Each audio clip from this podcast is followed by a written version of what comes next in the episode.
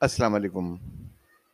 آج اکتیس اکتوبر دو ہزار بیس ہے۔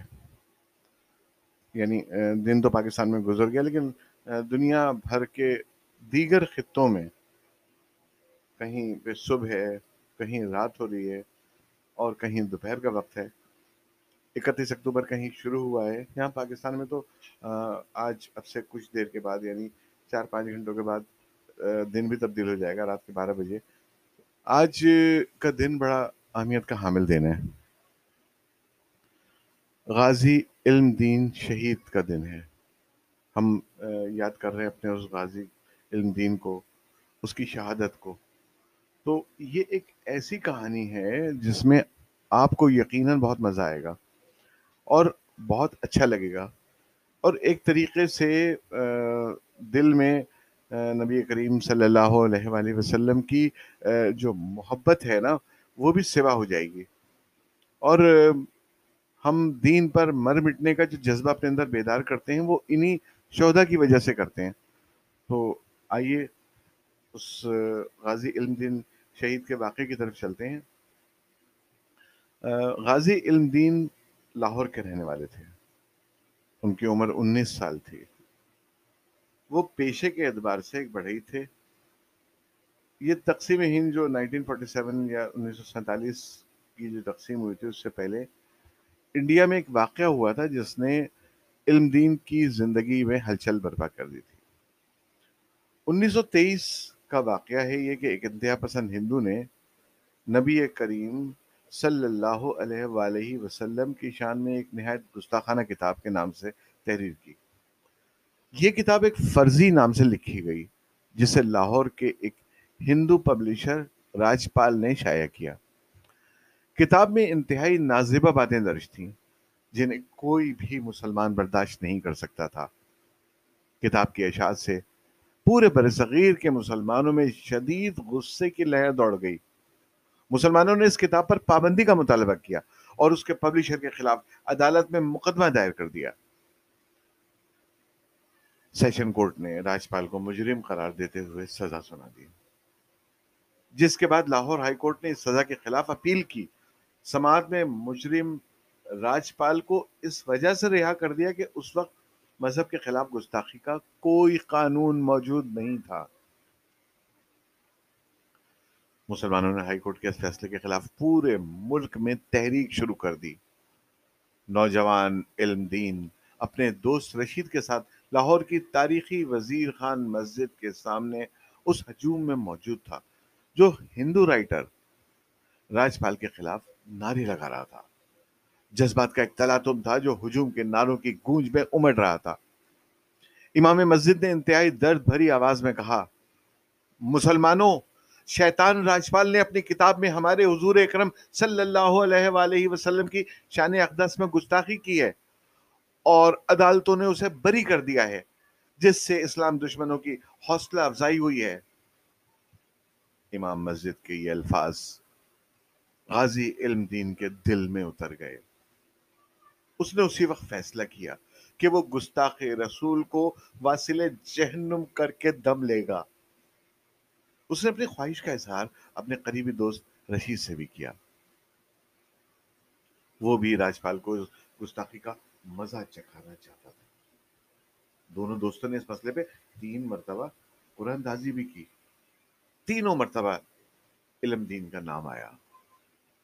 آخر کار رشید علم دین کے حق میں دست بردار ہو گیا۔ یہ سعادت شاید علم دین کے نصیب میں لکھی تھی۔ چھ ستمبر سن انیس سو انتیس۔ نائنٹین ٹوینٹی نائن علم دین بازار سے ایک چھری خرید کر سیدھا راجپال کی دکان کی طرف روانہ ہوا۔ راجپال ابھی دکان پر نہیں آیا تھا۔ علم دین نے اس کا انتظار کیا اور جیسے ہی راجپال اپنی دکان میں داخل ہوا، علم دین نے چھری سے اس کے سینے پر زور تار وار کیا جو اس کے دل میں پیوست ہو گیا۔ راجپال موقع پر ہی ڈھیر ہو گیا۔ پولیس نے اسے گرفتار کر لیا اور اس پر قتل کا مقدمہ درج کر کے کیس چلایا گیا۔ علامہ اقبال کی درخواست پر قائد اعظم محمد علی جناح نے علم دین کا مقدمہ لڑا۔ قائد اعظم نے ایک موقع پہ علم دین سے کہا کہ وہ جرم کا اقرار نہ کرے۔ قاضی علم دین نے کہا، میں یہ کیسے کہہ دوں کہ میں نے یہ قتل نہیں کیا؟ مجھے اس قتل پہ ندامت نہیں۔ بلکہ فخر ہے۔ کورٹ نے علم دین کو سزائے موت دی۔ قائد اعظم محمد علی جناح لبرل تصور کیے جاتے تھے۔ اس وقت ہندو مسلم اتحاد کے جناح صاحب بہت بڑے حامی تھے۔ ہندو اخبارات نے ان پر بہت کڑی تنقید کی، لیکن قائد اعظم نے اس تنقید کو رد کرتے ہوئے کہا مسلمانوں کے لیے حضور نبی کریم صلی اللہ علیہ وآلہ وسلم کی ذات مبارکہ ہر چیز سے بڑھ کر ہے۔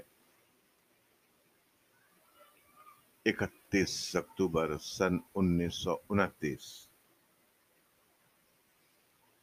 غازی علم دین شہید کی سزائے موت پر عمل درآمد کا دن تھا۔ علم دین سے ان کی آخری خواہش پوچھی گئی تو انہوں نے کہا کہ مجھے صرف دو رکت نماز پڑھنے کی اجازت دی جائے۔ غازی علم دین کو جب پھانسی گھاٹ پر لایا گیا، جب پھندا ان کی گردن میں ڈالا گیا تو اس نے وہاں موجود لوگوں سے کہا، اے لوگوں گواہ رہنا۔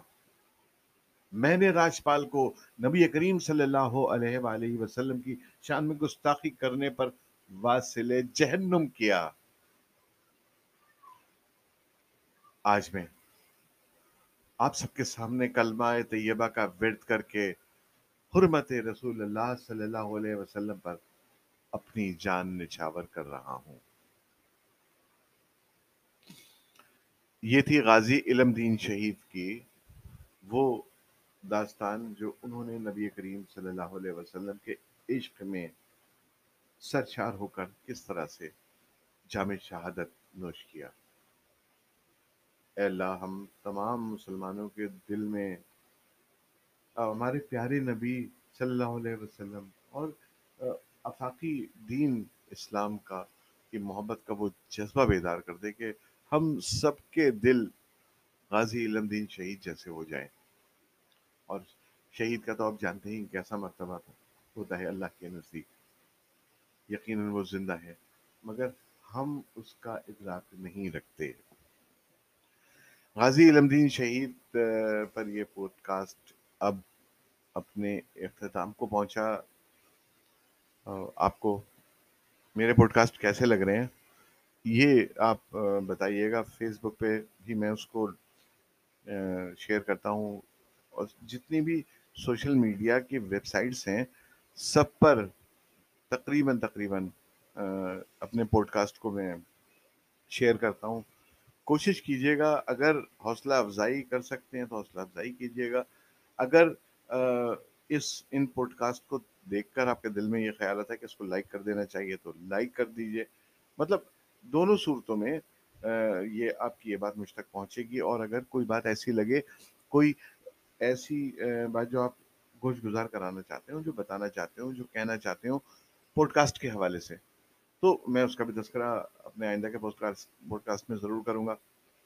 تو اب مجھے اس پوڈ کاسٹ سے اجازت دیجیے یعنی سہیل امتصال صدیقی اب اس پوڈ کاسٹ سے اجازت کا خواہاں ہے۔ انشاءاللہ دوسرے کسی اور پوڈ کاسٹ کے ساتھ، کسی اور موضوع کے ساتھ میں انشاءاللہ پھر دوبارہ آپ کی خدمت میں حاضر ہوں گا۔ بہت شکریہ کہ آپ نے، آپ سن رہے ہیں اور بہت زیادہ حوصلہ افزائی کر رہے ہیں۔ حوصلہ افزائی کی باتیں تو اپنے احباب، اپنے قرب جوار میں جو لوگ سن رہے ہوتے ہیں اور جو فیڈ بیک دیتے ہیں، ان سے پتہ چل جاتی ہے۔ آپ لوگوں سے۔ پتہ نہیں کہاں کہاں پر لوگ سن رہے ہوں گے اس وقت۔ اپنے موبائلوں کے اوپر، اپنے پی سیز کے اوپر۔ جو جو گیجٹس موجود ہیں، ان سب پر آپ کو یقیناً کہیں نہ کہیں یہ پوڈ کاسٹ سنائی دے رہا ہوگا۔ تو بہت شکریہ کہ آپ لوگ سماعت کرتے ہیں اور اس کا اندازہ مجھے ہو جاتا ہے، اپنے میزبان سہیل امسال صدیقی کو اجازت دیجیے اللہ حافظ و ناصر